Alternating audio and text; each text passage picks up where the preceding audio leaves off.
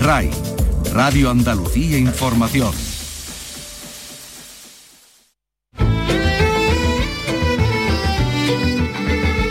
En RAI, Andalucía es cultura. Con Antonio Catón. ¿Qué tal? Buenas tardes. Comienzan en Torrox, en Málaga, las residencias de artistas de la vanguardia flamenca. Más de 70 artistas que van a pasar por esta localidad malagueña hasta el mes de junio, que por tanto se convierte en un auténtico laboratorio de arte. En Torrox se encuentra, además muy bien acompañado, Carlos López. Carlos, buenas tardes.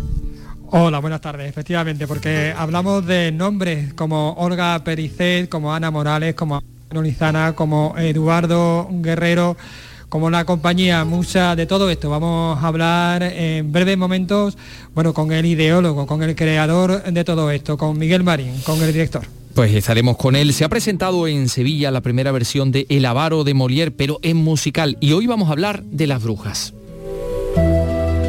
Adela Muñoz viene a presentarnos su libro Brujas, la locura de Europa en la Edad Moderna. Vicky Román, buenas tardes. Buenas tardes. Un ensayo que la catedrática de Química Inorgánica, que tanto ha investigado a las mujeres científicas, ahora intenta dar respuesta a esta pregunta. ¿Por qué la historia del mundo, y especialmente la de la Europa de la Edad Moderna, ha estado tan obsesionada con ellas, con las brujas? Se van a sorprender con algunas de sus respuestas. Por supuesto, saludamos a los derby motoretas Burrito Cachimba a pocas horas de la Gala de los Goya en Valencia este sábado, en la que su tema de las leyes de la frontera es candidata al Goya a Mejor Canción Original. E Itálica da un paso más hacia adelante la carrera a convertirse, como, eh, a convertirse en patrimonio de la humanidad de la UNESCO. Hoy la Junta ha recibido el expediente y se lo vamos a contar porque detrás de este expediente hay mucho trabajo. Comenzamos con la realización de Ángel Rodríguez, produce Ray Angosto. Andalucía es cultura con Antonio Catoni.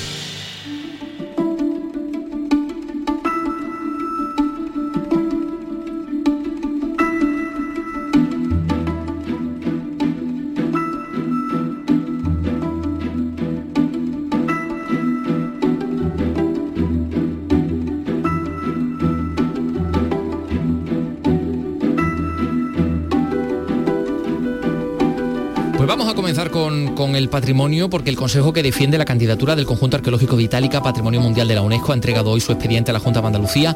Estamos hablando de seis años de trabajo. Pilar González, Sevilla, cuéntanos. Un documento con casi 500 páginas acompañado de 33.000 firmas. La Junta remitirá el expediente al Ministerio de Cultura que en abril tendrá que decidir si es itálica la candidatura que presente España ante la UNESCO. Es la primera vez que la propone una asociación civil, Civisur, cuya presidenta espera tener éxito. En Canal Sur Radio Concha Cobrero ha explicado la importancia de Itálica, única ciudad en el mundo construida por el emperador Adriano en el año 206 a.C. Que coge un terreno enorme y allí hace la ciudad de sus sueños, sin que nada le condicione, y hace la traída de agua, las cloacas, hace un trazado maravilloso, hace una ciudad con grandes eh, calles, hacia las porticadas, mansiones maravillosas que todos conocemos, edificios públicos absolutamente dimensionados pero bellísimos. Es un conjunto arqueológico situado a pocos kilómetros de Sevilla, en Santiponce, con un anfiteatro espectacular, con mosaicos conservados y restaurados y donde se puede aprender y disfrutar del diseño de las casas romanas. Es monumento nacional desde 1912. Pues seis años de trabajo preparando este expediente que ahora va a pasar, como dice Pilar González, al gobierno um, central para, para, que defienda esa candidatura. Bueno, en primer lugar, para que decida si es la candidatura que España presenta, ¿no? También hay mucho trabajo, o ha habido mucho trabajo en el proyecto de las atarazanas. En esta misma semana asistíamos al acto oficial de la inauguración de las obras. Hoy en pregunta parlamentaria de su grupo, la consejera de Cultura Patricia del Pozo se ha referido a ese comienzo de las obras de las atarazanas de Sevilla, que ha dicho se va a convertir en una pieza fundamental para el desarrollo turístico de Sevilla, que viene a incorporarse a ese triángulo imbatible, decía, de la Catedral, del Archivo de Indias y del Alcázar. Pero también ha reconocido esto que decimos, algunos detalles de cómo se ha conseguido llegar a un acuerdo y cómo ha sido ese trabajo. Han sido tres años de muchísimo trabajo, probablemente el expediente más complejo que se ha tramitado en la Consejería de Cultura, de una implicación brutal de todos los equipos en plena pandemia día tras día. Pues ahí ha estado ese trabajo en plena pandemia. Son las 3 y 5 minutos, nos vamos en directo a Torros, Málaga.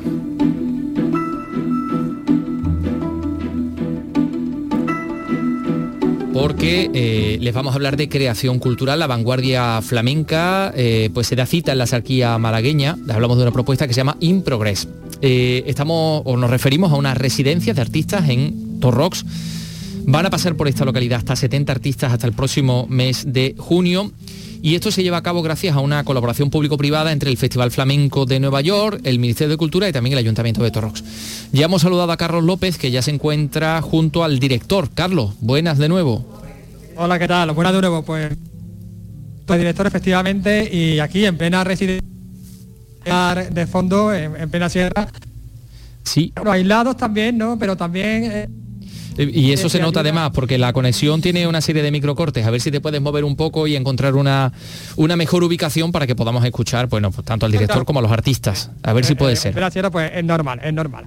¿Ahora me escucháis mejor? Parece que sí. Venga. Pues como te decía, aquí en un entorno maravilloso para la creación, claro que sí, junto, junto a los artistas y junto al director eh, Miguel Marín. Hola, ¿qué tal? Buenas tardes, Miguel. Buenas tardes. El entorno es inmejorable, ¿no? Eso, de eso se trata. El entorno fantástico. Esto porque es un retiro, porque cuando vienes a aquí te queda, de aquí no te vas. que, eh, por cierto, estas iniciativas son comunes en, el extranjero, son comunes, por ejemplo, muy comunes en Francia, pero eh, es la primera vez que se hace en Andalucía y en España, ¿no? Bueno, es, cierto que es una práctica normal en, muchísimos países, en Estados Unidos, en Francia, en, Reino Unido, pero sí es cierto que en España todavía no es común el que haya espacios de residencia artística para el desarrollo de proyectos. no es muy común no muy común. Eh, estamos hablando de, una, iniciativa que ha sido posible gracias a, pues, a la colaboración público-privada, por un lado el ayuntamiento, por otro lado el, Ministerio de Cultura y por otro lado Sí, que, y, como hemos contado también por el Festival, Festival Flamenco de Nueva York. El eh, festival, efectivamente, Festival Flamenco de Nueva York. Son 12 eh, proyectos los que han salido adelante de momento. 12 proyectos, efectivamente. Ha habido 46 solicitudes y 12 proyectos seleccionados. Y hay, un poquito de todo, ¿no? de cante de baile, sí, porque la idea es ampliar los horizontes creativos del flamenco en todas sus expresiones. cuéntame, Antonio, dime. No, te iba a preguntar que hay nombres muy importantes que van a pasar por aquí. Cuéntanos, ¿quién? Pues mira, por ejemplo, eh, Olga Ana Morales. Ana Morales la tengo aquí a mi lado, así que vamos a hablar con ella. Hola, ¿qué tal? A ver. Hola, ¿qué tal? Bueno, tú presentas Peculiar. Sí, estaremos aquí la primera semana de junio eh, en mi caso es en una parte no inicial del proyecto, sino un poquito más avanzada para poder aprovechar pues todo el espacio técnico que, se nos ofrece aquí en el Teatro Municipal de Torros, que es algo absolutamente necesario para terminar los proyectos. ¿no? Este proyecto que tú, digamos, inicias ahora, que es el Germen, eh, lo preestrenarás aquí en Torros, después te lo vas a llevar al Festival de Jerez. Eh, lo vamos, nosotros vamos a estar en Torrox y luego se estrena directamente en París, en el Teatro de la Villette. Eh, luego estaremos en Barcelona, en Bienal de Sevilla y luego iremos a Jerez. O sea que para ir a Jerez nos queda un poquito, pero ah, estaremos. sí, sí. Primero a París, que es curioso, ¿no? Primero en París antes que, en Andalucía. Bueno, eso es algo que, es una realidad y que la mayoría de las veces, pues desgraciadamente los estrenos a veces son fuera de nuestro país porque, bueno, pues todas las condiciones que nos ofrecen son mucho mejor y las oportunidades a veces pues están más fuera que aquí. Por eso es maravilloso poder tener un espacio ahora aquí en Andalucía para poder crear. De eso se trata, de crear y de, cambiar esa, dinámica. Pues como se trata de cambiar esa dinámica, vamos a hablar con una de las compañías, bueno, de las que empiezan, por decirlo de alguna manera, de las más rompedoras con, la compañía Musa. Hablamos con Carmen Fernández, ¿lo que tal, Carmen? Hola, ¿qué tal? Encantada de estar aquí. Supongo que sí, que encantada de estar aquí ¿no? y, de, y de crear. Un sitio además paradisiaco que estamos ahora mismo, de la residencia. Y, sí, muy contenta por esta oportunidad, porque es verdad que no que la andadura de esta compañía empieza aquí, con esta residencia, y, bueno, ha sido una suerte porque justo después, o sea, estamos aquí del 21 al 26 y estrenamos en Jerez el 28, es decir, dos días después, con lo cual pues nos viene como miel sobre hojuelas tener un espacio donde probar cosas y, lo que es una residencia técnica, iluminación y, bueno, la verdad es que sí, que ha sido un regalo. Háblanos un poquito de tu proyecto, Mutable, ¿no? ¿Se llama? Se llama La Rosa Mutable y es, la búsqueda de un lenguaje propio dentro del flamenco, donde interactúan varias disciplinas, eh, conlleva un proceso de investigación que tiene que ver con hacer también piezas audiovisuales, videoinstalaciones, eh, juega mucho también con las artes plásticas dentro de escena y está basado en un poema del mismo nombre, La Rosa Mutable, que aparece en Doña Rosita la Soltera.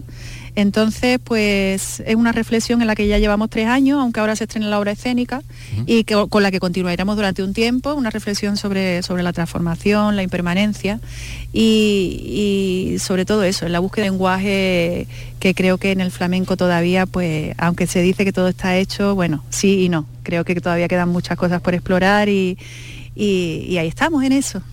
Bien. Exactamente, estamos en eso, hay muchas cosas. Eh. dime, dime. Te voy a decir una cosa, como estamos en eso, como tú estás ahí, ¿qué te parece si, si hacemos una pequeña pausa y tú vas a permanecer ahí, búscate también a otros artistas que luego volvemos a conectar contigo?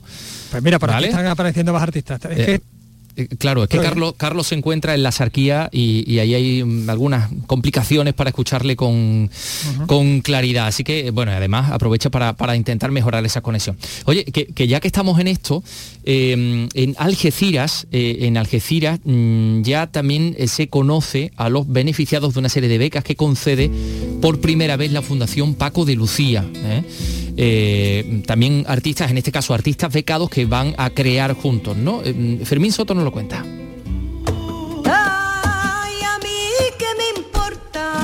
Están oyendo la voz de Laura Marchal, uno de los dos destinatarios de las primeras becas que concede la Fundación Paco de Lucía dentro de su proyecto Flamenco Lab.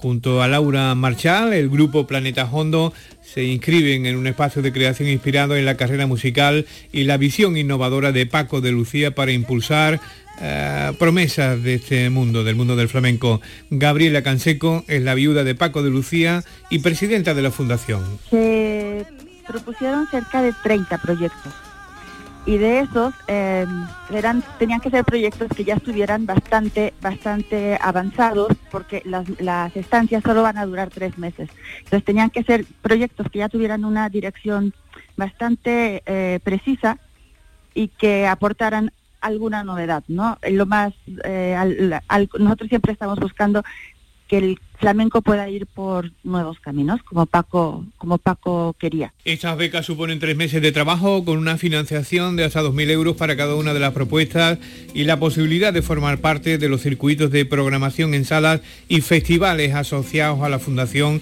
para realizar como mínimo un concierto que muestre lo trabajado en el laboratorio de la Fundación. Bueno, ya has visto, Carlos, que eh, otra entidad que se suma a esto de las, de las becas, eh, ¿sigues ahí, no, Carlos? ¿La Sarquía? Hola, ¿qué tal? Sí, sí, aquí sigo en la Sarquía, no me he movido. Vale, vale, no, si es que tengo una sorpresa para ti. Albricias.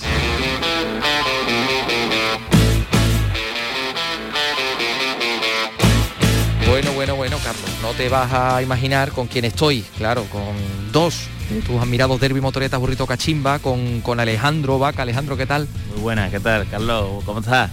Bueno, pues fíjate, está encantado allí en, las Málagas y con José Manuel Cabrera Scott Gringo. ¿Qué tal? Muy buena. Buena, ¿cómo estamos? Perfectamente. Bueno, ¿cómo estáis vosotros cuando tiráis para Valencia, para los Goya? Pues el sábado a primera hora cogemos avión y vamos para allá. Y, bueno, ¿y cómo van esos, esos ánimos, vaca? Pues muy bien, estamos contentos y, aquí un poquito nervioso todavía, a ver qué, pasa, ¿no? Eh, pero bueno, emocionado, a ver, sobre todo por todo el entramado, eh, alfombra roja, academia de cine, un mundo nuevo.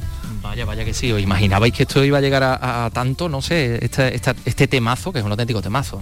en realidad era, desde que arrancamos con la banda sonora siempre estábamos con la broma de vamos a ir a los Goya, tú sabes pero al final, mira, hemos ido, que, no lo imaginábamos, pero tampoco tanto, ¿no? Claro. Bueno, no sé, eh, ¿qué me podéis contar acerca de, la, de, la, pieza, ¿no? Del tema, ¿no? De, quién es el compositor, quién él lleva un poco la voz cantante en este tema. Eh, nosotros componemos todos juntos en realidad, ¿no? A veces la idea viene de uno, a veces de otro, y al final nos encerramos en el local y va saliendo la idea. Con este tema queríamos un poco mm, recuperar ese sabor chichero, la, recuerda un poco la historia de Juan Castillo, el riff, la cadencia flamenca en cuanto a la estrofa, entonces era como encontrar un poco esa línea entre siendo nosotros, pero que oliera un poco a los 70 más aún, ¿no? De lo que podemos nosotros leer de normal. Y, bueno, y también es un poco, hasta vuestro propio nombre de alguna manera es, resume un poco esa forma de trabajar todos juntos, ¿no?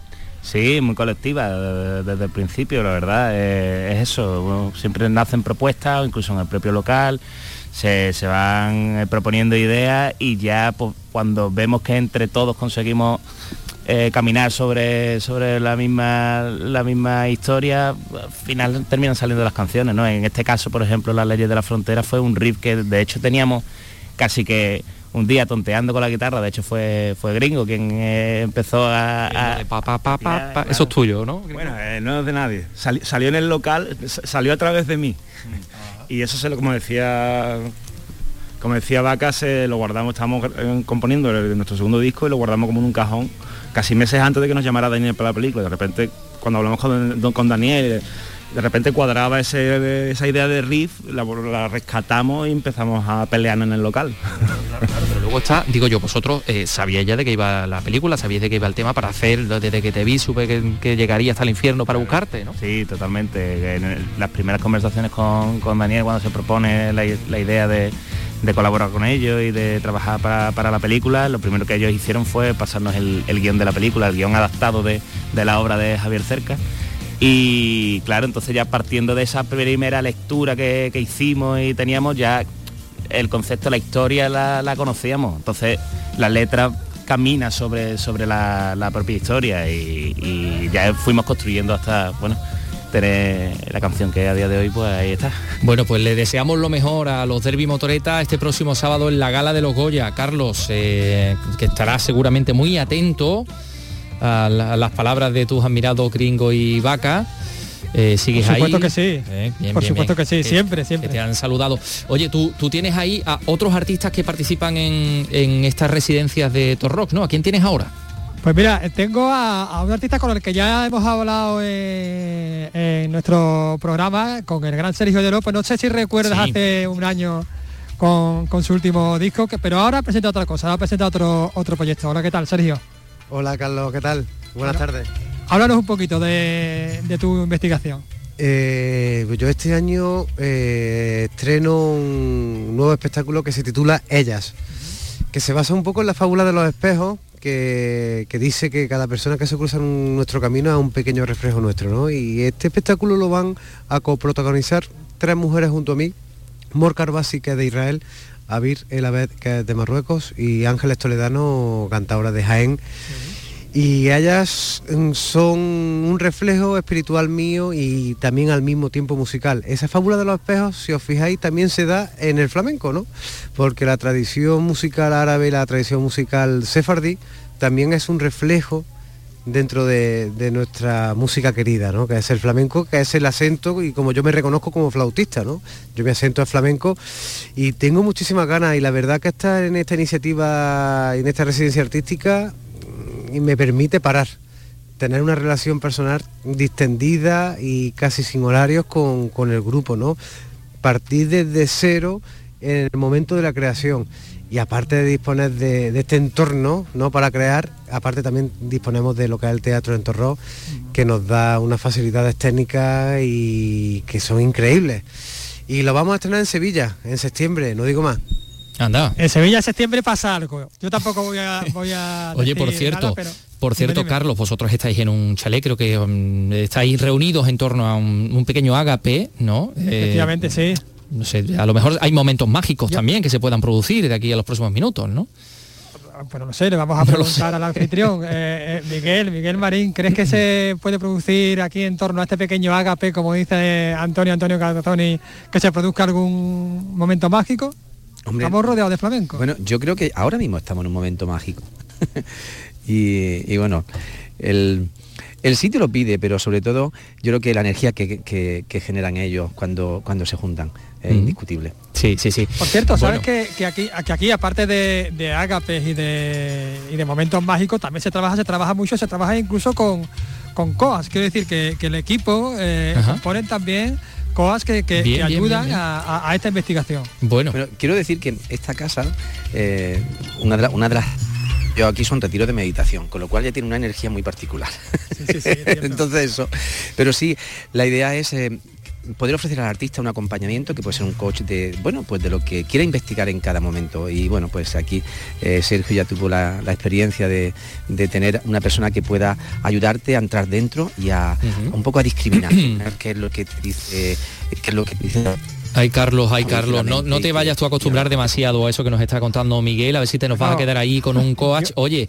Eh, yo no mm, digo que no, ¿eh? No, lo descarto. No, ¿eh? yo, mm, no, yo sí lo descarto, por supuesto que sí. Oye, Carlos, que luego volvemos contigo, que hay otras cosas también. Búscate a, más artistas que estén por ahí, que te puedan contar un poco qué van a hacer en Torrox. ¿eh? Aquí, estoy, aquí estoy con el lazo preparado, no te preocupes. Perfecto, bueno, pues vamos con otras cosas, son las 3 y 20. Bueno, Vicky Román, que te hemos saludado y, que, y que queremos hablar del avaro, del avaro de Molière, que llega mañana al Lope de Vega de Sevilla, de la mano de la compañía andaluza Talaya y estamos hablando de la primera comedia musical de esta compañía veterana, que ya tiene muchos años, ya tiene cuatro décadas, y es una propuesta novedosa porque lo hace en forma de musical y también en clave de comedia, ¿no? Claro, y, enlaza, sin embargo, a ser, a, pesar de ser una propuesta novedosa, enlaza, quiere decir, con el teatro comprometido y experimental en el que Atalaya ya es todo un referente, aunque aquí lo haga, bueno, pues eh, eh, es una clave distinta, ¿no? A la que, a la que nos tiene acostumbrado. Eh, Ricardo Iniesta, director de Atalaya, presenta una adaptación del clásico de Molière que eh, toma ese tema de la avaricia, de la ambición, entroncándolo con la actualidad más rabiosa, con continuos guiños a personajes y a situaciones de nuestro presente más inmediato, como ya nos avanzaba en la presentación de este montaje eh, en el cuarto centenario del dramaturgo francés. Nosotros sí en esta obra de nuevo volvemos a poner en picota pues, eh, pues a los poderes, ¿no? claramente en este caso se habla de ¿de qué habla el avaro? De la avaricia. La avaricia es el peor pecado capital que hay para los demás. Para uno mismo es la envidia, ¿no? Lo mal que lo pasa, ¿no? Pero para los demás es la avaricia, porque es a costa de los demás que vas eh, encumbrándote, ¿no? Entonces, eh, eh, bueno, aquí tenemos en este país grandes avaros, algunos se han ido muy lejos, a miles de kilómetros, otros, y esperemos que no vuelvan nunca, como dice en la obra precisamente, hay algunos homenajes, hay unos homenajes soterrados a, los grandes avaros de este país, ya los veréis, porque hemos cambiado también algunos nombres de personajes que no voy a desvelar, y hay un gag final que mm, en Valladolid, en Alicante, en Murcia, el público ha estallado en carcajadas y en aplausos y ya lo veréis, no desvelo, ¿eh? al final del espectáculo. Eh, es otro gran homenaje. Y mm, deciros que, por supuesto, em, para mí era un... A mitad de camino de decir, en verano yo dije, ¿para qué me he metido en esto? Si no es mi lenguaje, la comedia musical, ¿para qué? Yo hice la ópera de tres centavos, pero no es comedia musical. La ópera de tres centavos se puede decir que sea una comedia musical. Justo que está aquí, sabe mucho de teatro. No, es Brecht, es un teatro didáctico, eh, un homenaje a la ópera del mendigo, pero no es comedia musical. Pero esto sí, es mi primera comedia musical. Yo dije, ¿para qué me he metido en esto, Ricardo? ¿Para qué? Con lo bien que estoy haciendo, como decías tú, clásicos o contemporáneos, Marasad pero el caso es que eh, encogimos, le dimos una vuelta a lo que estábamos viendo, encontramos eh, una película magnífica de... Mm, bueno, la película no es magnífica de decirlo, es magnífico el guion eh, de Tonino Cervi con Alberto Sordi, el gran Alberto Sordi, que ambos nos dejaron hace muchos años, y fue una película que es más o menos, no es mm, de lo mejor de Tonino Cervi, pero el guion es mm, muy bueno para poder introducir en, en el avaro de Molière elementos nuevos, porque con todo mi respeto eh, a, Jean-Baptiste Poquelin, eh, yo creo que Molière es mucho más importante en la historia de la humanidad eh, y del teatro universal como hombre de teatro. Sucede un poco como Brecht, como Bertolt Brecht. Bertolt Brecht para mí es más importante como hombre de teatro, como director, como creador de un modelo de teatro y de una filosofía de teatro y de un modelo de interpretación que como autor muchísimo más importante. Y lo mismo pasa con Molière. Molière, si no hubiese sido por Molière, la idea de las compañías itinerantes en Europa hubiesen tardado muchísimas décadas en producir. Un nuevo avaro, bueno, y además con un elenco de ocho intérpretes, ¿no? Encabezados por Carmen Gallardo en el papel del protagonista y en el que se mezclan los más veteranos de la compañía, como, como el caso de ella, con los fichajes que tienen más recientes, salidos del propio laboratorio, ¿no? Que, que, tiene en marcha Atalaya Tenete. Intérpretes que cantan y que bailan la veintena de temas musicales que ha compuesto Luis Navarro y que están coreografiados por Juana Casado en un escenario muy minimalista porque lo ocupan solo una serie de puertas por las que entran y salen eh, y bueno, con una coreografía complicada. Bueno, pues vamos a volver de nuevo, gracias Vicky, a, a Torrox eh, para mm, una última conexión con Carlos López y para despedirle. Carlos, ¿con quién estás ahora? A ver. Hola, ¿me escuchás? ¿Me escucháis Sí, ya? sí, te escuchamos, sí. Hola, ¿qué tal? ¿Qué tal? No, que no, no me escuchaba, no sabía qué pasaba. Pues mira, me encuentro con Antonio Lizana, otro de los grandes creadores que presenta un, proyecto junto a Eduardo Guerrero. Exactamente.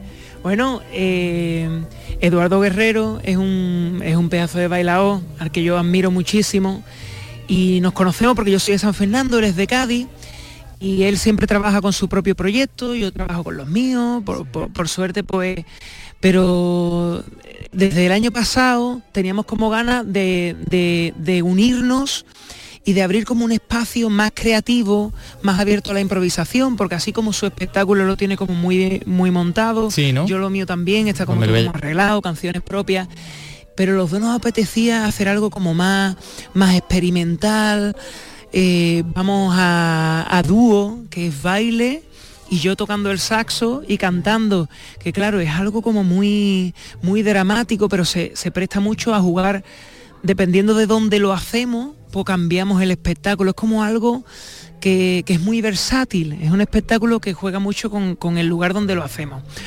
Pues hasta ahora solo hemos tenido la oportunidad de hacer alguna performance improvisada de 30 minutos, 40 minutos, pero la sensación era tan buena que, querí- que sentíamos la necesidad como de unirnos para ver hasta dónde podíamos tirar del hilo para crear un espectáculo completo y fue cuando surgió la idea eh, la invitación de poder de hacer una residencia que. Miguel nos ofreció la, la oportunidad Hombre, una- Este una va a ser el oportunidad germen de- de, fantástica. Si- Sinfonía del Cuerpo, que se va a llamar así, ¿no? Sinfonía del Exactamente. cuerpo. Bueno, pues Sinfonía del cuerpo fue ya como le, como nombramos a estas improvisaciones, pero ya vamos a hacer, digamos, el show completo y, y- y le vamos a dar forma aquí. Bueno, querido Carlos eh, eh, y, e Dime, invitados, dime, dime. eh, pues mm, eh, nada, te vamos a despedir porque mm, eh, tenemos muchas cosas que contar y aparte porque también asegurar la calidad de ese, de ese sonido.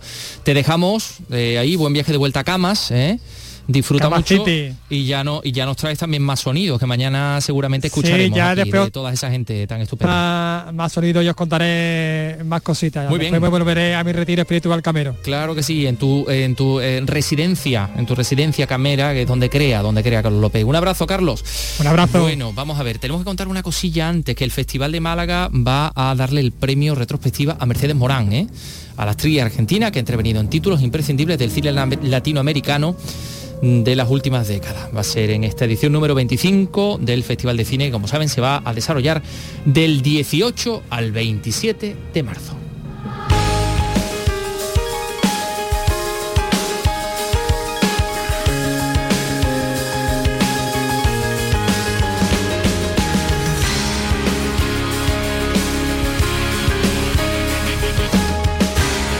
Andalucía es cultura con Antonio Catoni. De lunes a viernes a las 4 de la tarde tienes una cita con el flamenco. Los conciertos y festivales, los recitales, los homenajes, las citas imprescindibles de este arte genuino de nuestra tierra. La mejor selección de nuestra fonoteca. Portal Flamenco. De lunes a viernes desde las 4 de la tarde con Manuel Curao. RAI, Radio Andalucía Información.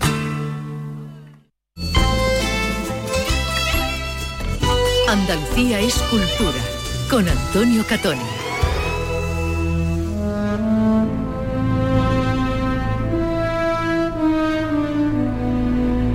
¿Por qué la historia del mundo y especialmente la de la Europa de la Edad Moderna ha estado tan obsesionada con las brujas? ¿Por qué esa fijación con las mujeres como causantes de los mayores males y merecedoras de la persecución y del escarmiento?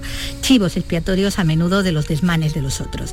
Bueno, pues en eso profundiza Brujas, el ensayo que nos trae la profesora e investigadora andaluza Adela Muñoz Páez, catedrática de Química Inorgánica en la Universidad de Sevilla, que tanto ha visibilizado a las mujeres científicas en sus anteriores trabajos, ensayos como este publicados también bajo el sello debate. Hola Adela, ¿qué tal? Bienvenida. Hola, Encantada. Bueno, Brujas, la locura de Europa en la Edad Moderna, que así reza eh, el subtítulo, porque ya de entrada deja claro que contra la opinión generalizada, las mayores cazas de brujas se dieron en la Edad Moderna y no en la Edad Media, ¿no? Pues sí, es uno de los primeros mm, conceptos erróneos que están muy grabados a fuego de que la Edad Media fue una edad oscura y donde, entre otras cosas, pues tuvo lugar una caza de, de brujas y sorprendentemente en la, Edad Media había una sociedad donde quedaban unos restos de unos eh, territorios eh, comunales, comunidades donde se soportaba, se apoyaban unos a otros y todo eso desapareció con los cambios estructurales, sociales, económicos y una de las consecuencias más desagradables y más terribles fue el comienzo de la, de la caza de brujas, los cambios económicos, pero también una mentalidad que aparentemente había dejado atrás el pensamiento mágico, pero de hecho no. Ese pensamiento mágico estaba, fuertemente enraizado en la, en la, sociedad. Sí, porque antes de, llegar ahí, ya desde los mitos fundacionales, eh, desde los mismos libros sagrados, ¿no? Se había abonado, digamos, el camino para ese hostigamiento contra, contra esas mujeres que se pudieran considerar eh, peligrosas por, la razón que fuera, ¿no? Sobre todo si eran inteligentes o eran poderosas, ¿no? Que eso es lo que más se penaba, quizás. Bueno, yo iba buscando esas mujeres inteligentes, rebeldes, poderosas, pero no las encontré. De hecho, lo que eh, encontré a lo largo desde, desde los albores de la historia es una obsesión por parte de los hombres, particularmente de los hombres poderosos, por demonizar a las mujeres, asociarle el aspecto más negativo en los panteones de los distintos dioses de muchas culturas y luego esencialmente a lo largo de, la, de los primeros siglos de nuestra era fue cristalizando un machismo al que contribuyeron las mentes más brillantes que, que dedicaban una gran parte de su capacidad intelectual a demonizar a, las mujeres, yo pensaba que era para neutralizarlas, porque podían ser un peligro para ellos, pero conforme más he ido leyendo me he dado cuenta de que no, de que ellos luchaban contra sus propios fantasmas. O sea, el mito de Lilith, de la mujer seductora, rebelde que no se somete a los hombres es un miedo que parece ser que los hombres han tenido siempre. Entonces, para, para conjurar estos miedos es por, para lo que demonizaron a las mujeres, pero las mujeres es que no tenían verdaderamente posibilidad de ser rebeldes, porque no tenían la presencia, la presencia social ni los más mínimos resortes del poder en ninguna escala social. Entonces fueron los propios hombres los que crearon estos mitos de mujeres independientes, perversas, y las quemaron luego a las mujeres reales. Bueno, lo que decíamos, ¿no? Era hacer las chivos expiatorios de sociedades que se basaban pues ya desde antiguo, ¿no? En esa fuerte misoginia y que en pleno siglo XXI pues todavía perduran, se, han reforzado los fanatismos, los integrismos. Eh, está el hecho que señalas de que solo en Tanzania, por ejemplo, hayan muerto más brujas en la segunda mitad del siglo XX que, en toda Europa en la edad moderna, ¿no?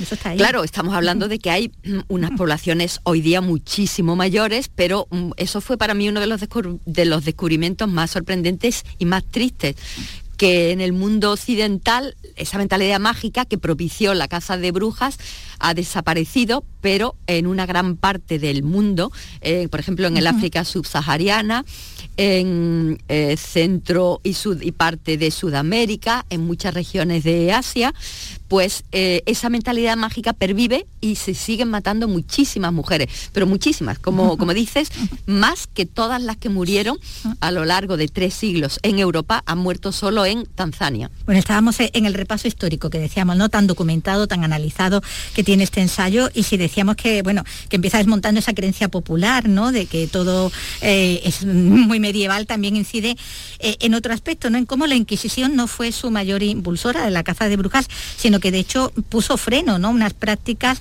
eh, contra las mujeres y los demás acusados de brujería que se llevaban, bueno, a cabo con mayor virulencia, con una absoluta falta de garantía, que eran surrealistas, unos métodos que darían risa si no concluyeran de la forma en que lo hacían, ¿no? Con tantas muertes, ¿no? Sobre todo de mujeres. Pero la Inquisición ahí iba contra eso precisamente, ¿no? Sí, sí, sí. Bueno, yo intentaba no meterme con la Inquisición, pero bueno, fue prácticamente imposible. Tengo unas cuantas historias de la Inquisición. La primera de ellas es un volumen, una historia en cuatro tomos de un inquisidor. Eh, que terminó por supuesto fuera de la Inquisición porque él la estudió y propuso su disolución, que es Juan Antonio Llorente, afrancesado, que por supuesto cuando volvió Fernando VII tuvo que huir de España. Pues tengo la historia de Llorente, pero también tengo la de Henry Kamen, de varios historiadores americanos, españoles, tengo las historias de, la Inquisición, de Slava Galán. Eh, entonces, eh, la Inquisición era una institución que tenía unas normas dentro de la mentalidad de la época mm, relativamente lógicas. Y por ejemplo en cuanto a las brujas no vio nunca unas pruebas fehacientes del pacto con el demonio que se daba por hecho porque una mujer no tenía entidad para ser culpable de una gran herejía, tenía que ser asociada con un ente masculino, o sea que las mujeres eran tan poca cosa que, ni, para ser acusada, ¿no? No, no, no, no, tenía que haber un ente masculino, el diablo, que eh, se aliara con ellas, les diera el poder de hacer el mal y las hiciera, bueno, mm, pudieran ser culpables del, pecado de una herejía, ¿no? Em, entonces, la Inquisición nunca vio pruebas de estos pactos con el, demonio. Bueno, es que no las había, que no existían. Nunca vio pruebas de los vuelos por los aires, eh, ni de todas estas cosas que supuestamente las brujas podían hacer, como causar granizadas, inundaciones, sequías. La, Inquisición era una institución que tengo que reconocer que mm, tenía las mentes más brillantes y por supuesto detentaba muchísimo poder, porque aunque aquí, por ejemplo, en España eh, estaba teóricamente bajo la jurisdicción del Papa y del Rey, la Inquisición podía, mm, en un momento dado, haber procesado al propio rey. De hecho, por ejemplo, un rey tan súper poderoso como Felipe II, pues eh, solicitó información sobre un médico cirujano para tener sus servicios en un momento en que este médico estaba bajo jurisdicción, bajo arresto de la Inquisición, tuvo que solicitar esta información tres veces y a la tercera se le contestó que esa información era restringida y no se le podía dar a un rey como, como Felipe II. Entonces era una institución muy poderosa, pero también tenía las mejores mentes del país. Eh, y mm. destacas a Salazar, ¿no? Ah, claro, y entre ellos pues había personas eh, obsesas, personas mm, incapaces o, inmorales, pero también había personas rectas. Y una de estas personas fue Alonso de Salazar Fría, que fue el artífice de que en España la caza de brujas terminara eh, prácticamente antes de haber comenzado. Tenemos el caso muy famoso del proceso de, Logroño, de las brujas de Zugarramurdi, que eran brujas y brujos. Eh, Salazar formaba parte de ese tribunal, votó en contra de esas condenas y a raíz de esa condena se inició estamos hablando de que en ese proceso tan súper famoso fueron quemadas eh, vivas en efigie otras cuantas más, seis personas.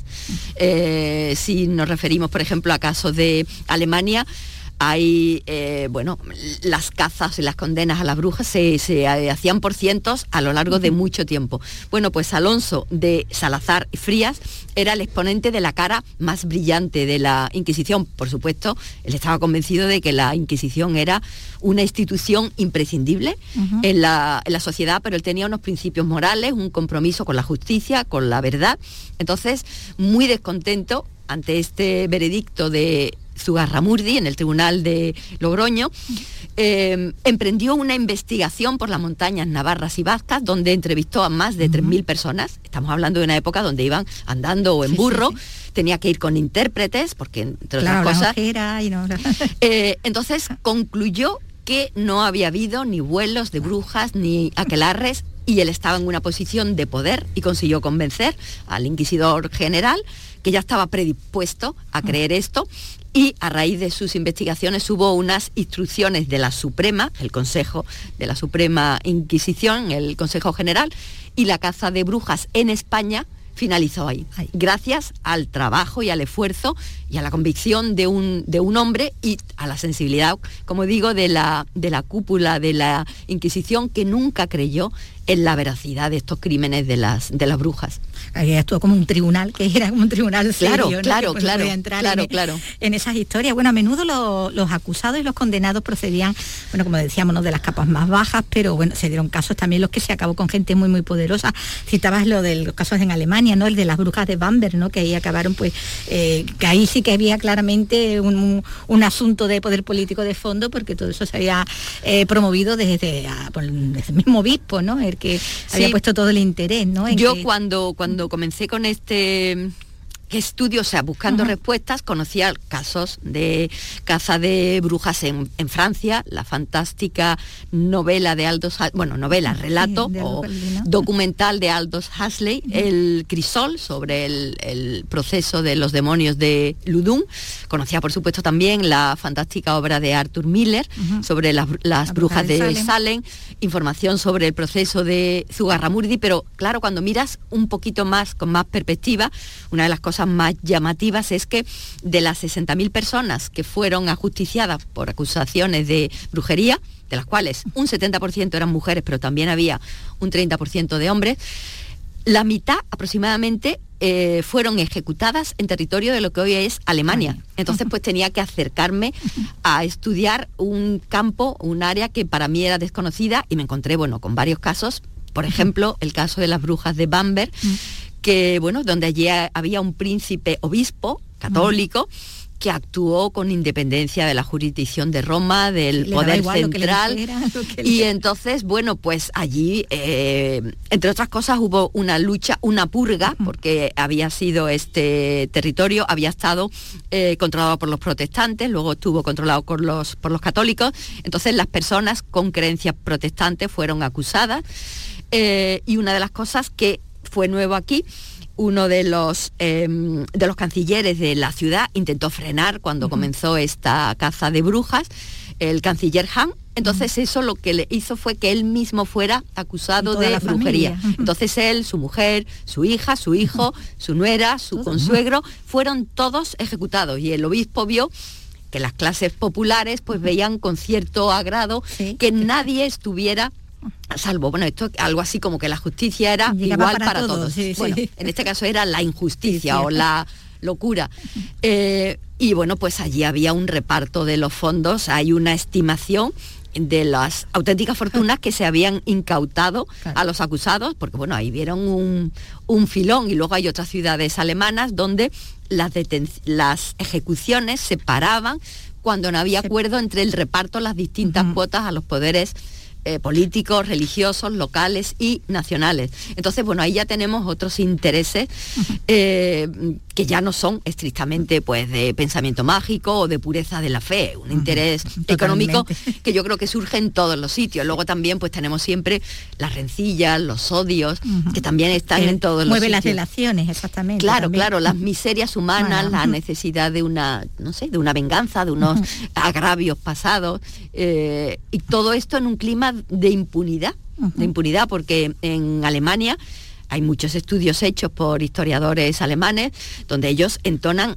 el mea culpa de que allí hubo unas auténticas carnicerías. Estamos hablando de que en España, con la excepción del caso singular de la región catalana, apenas hubo 30 personas ajusticiadas por, brujas y en Alemania eh, era un país con una población mayor, pero estamos hablando creo que de 12 y de veintitantos millones, en España entonces y Alemania.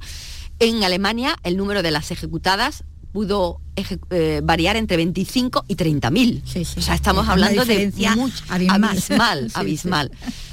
bueno, y que llegaba a las cazas de brujas hasta las cortes reales, ¿no? Aquí alrededor de, Carlos II, del hechizado, en Francia, la corte del Rey Sol, eh, que hubo nobles acusadas de envenenadoras, porque lo de los venenos está también muy ligado, ¿no? A, la imagen de la bruja, ¿no? De la, Había por un lado, claro, porque eso estamos hablando ya cuando mm, ya estamos en la época de la ilustración, ya estamos en el siglo XVII, ya estamos entrando en otra em, en una sociedad más evolucionada, donde el pensamiento mágico teóricamente va quedando atrás.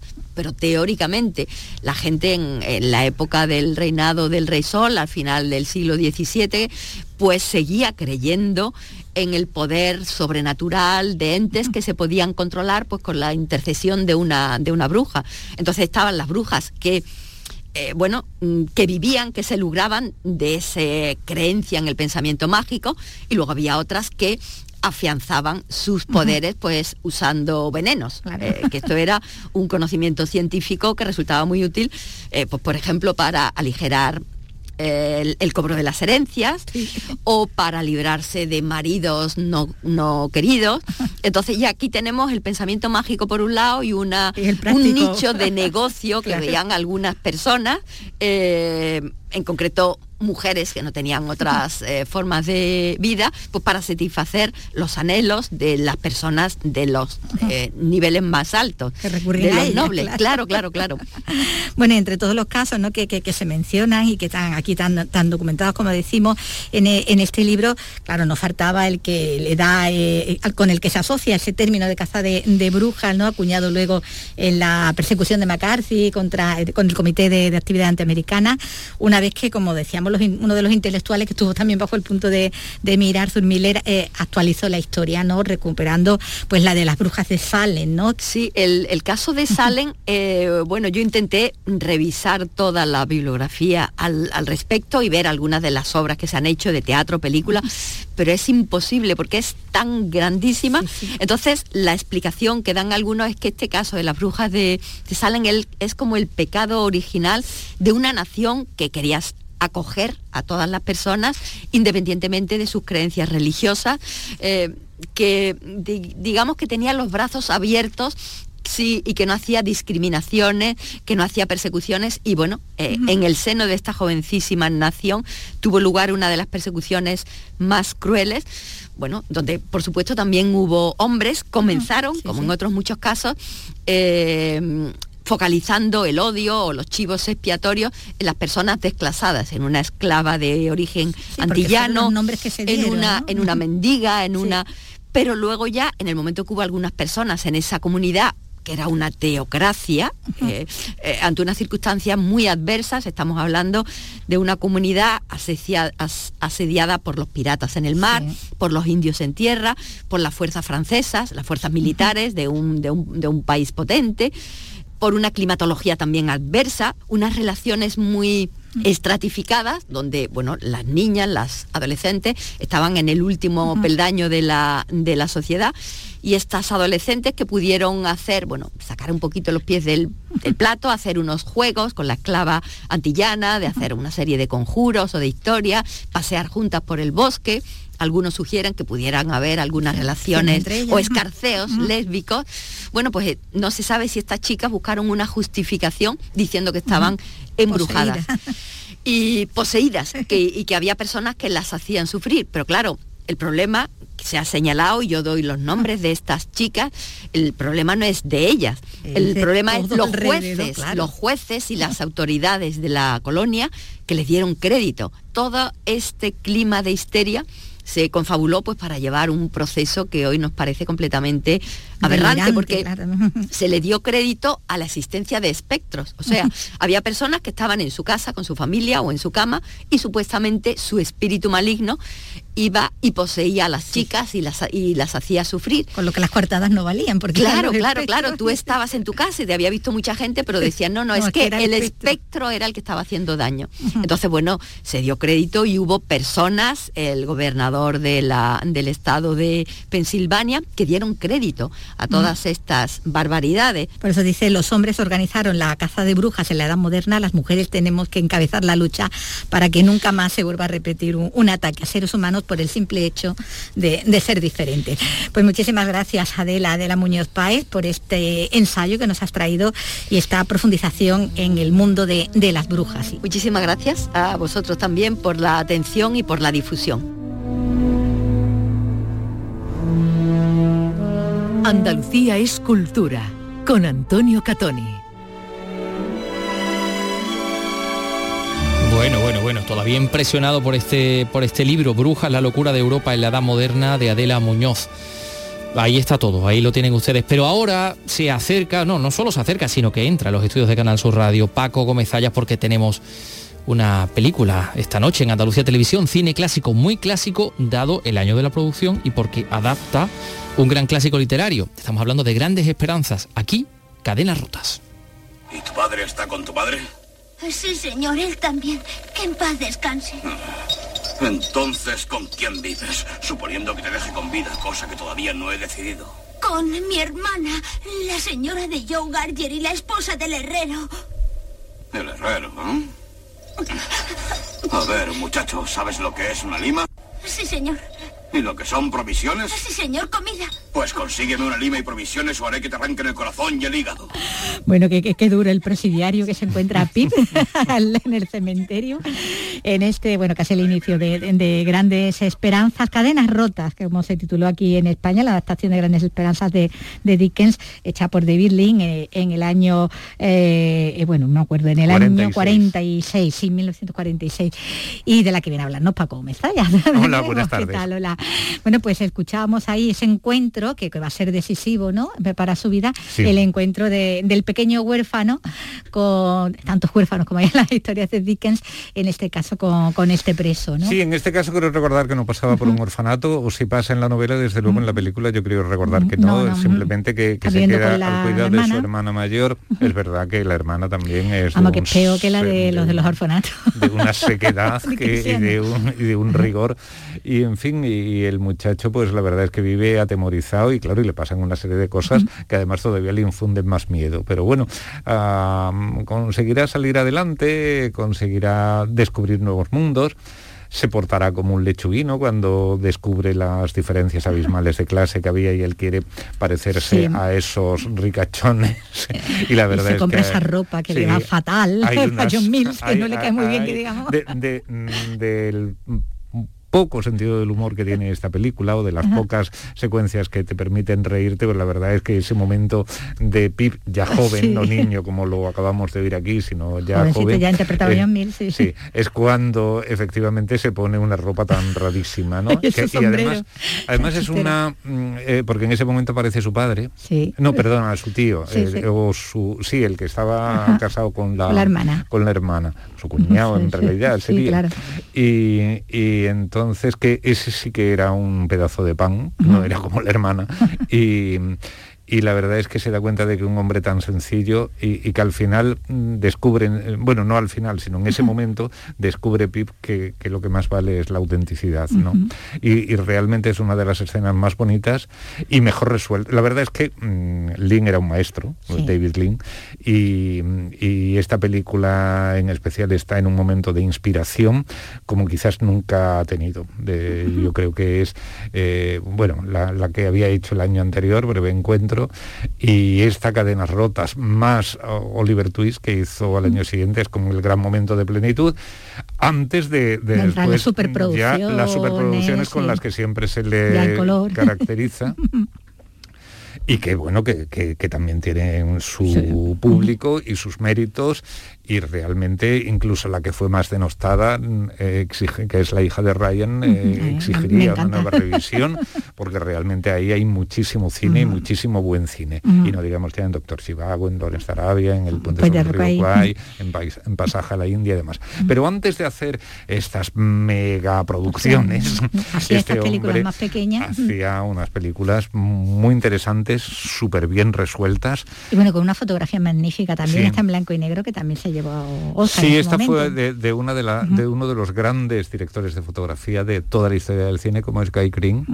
Esto es muy curioso porque, porque Lynn montó una productora en, en colaboración con Noel Coward, nada menos, con El el, dramaturgo. escritor, actor, Sí, sí. músico y etcétera, etcétera, eh, con Ronald Nim y, en- y con Anthony Havelock Allen. Y más o menos los cuatro eran intervenían en la producción y luego cada cual hacía una cosa. El Lin se supone que, que- que, mm, eh, dirigía, eh, Coward, bueno, aportaba los, los guiones. Aquí se mosqueó un poco, cuando Sí. ya empezaron a no escoger guiones Eso sí, que fueran obras basadas suyas. en obras suyas, Ya digo, empezó a- rompió la baraja, ¿no? empezó a apartarse de la productora.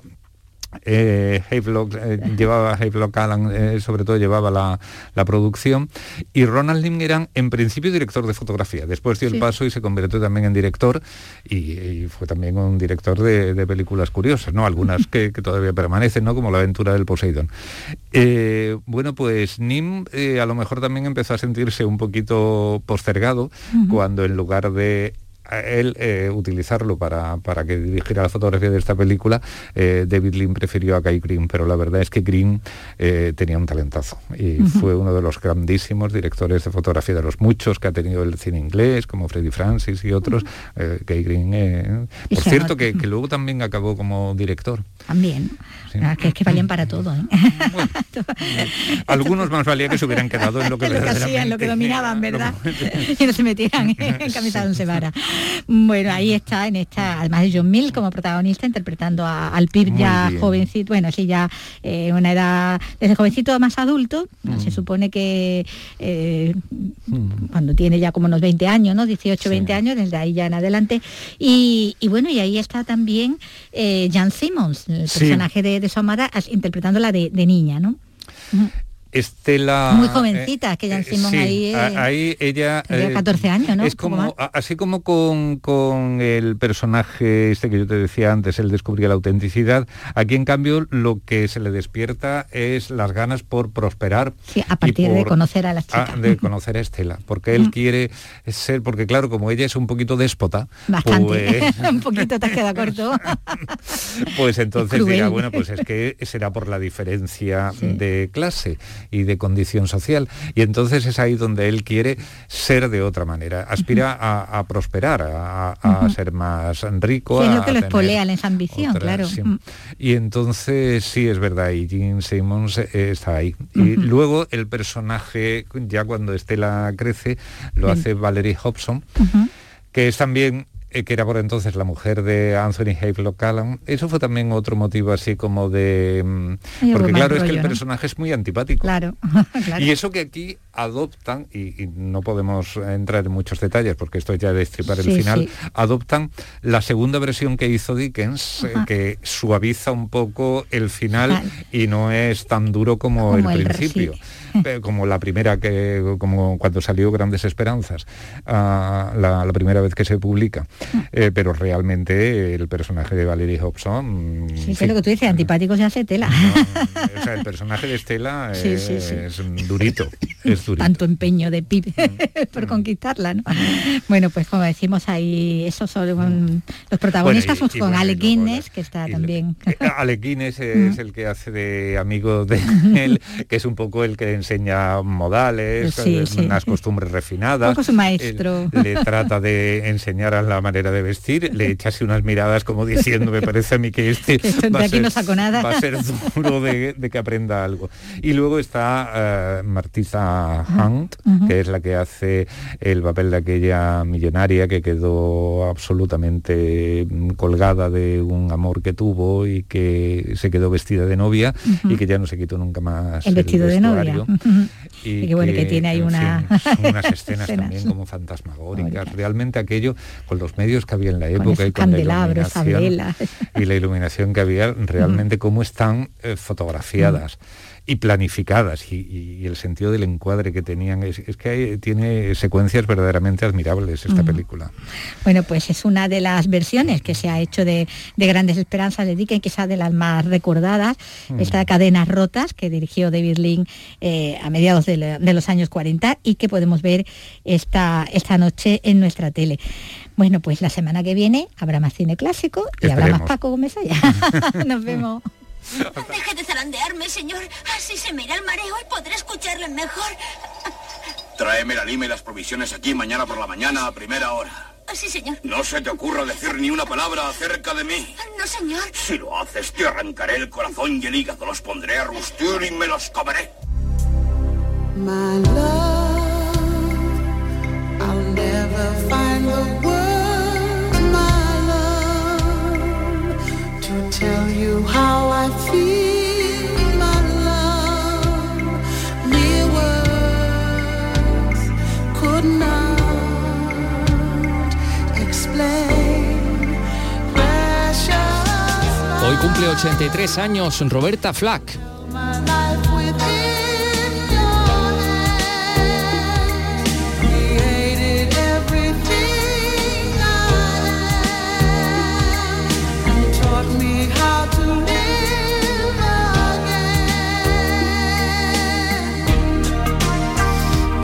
Ustedes la conocerán seguro por este éxito que llegó a sonreírle en el año 1974 con este Killing Me Softly with His Song.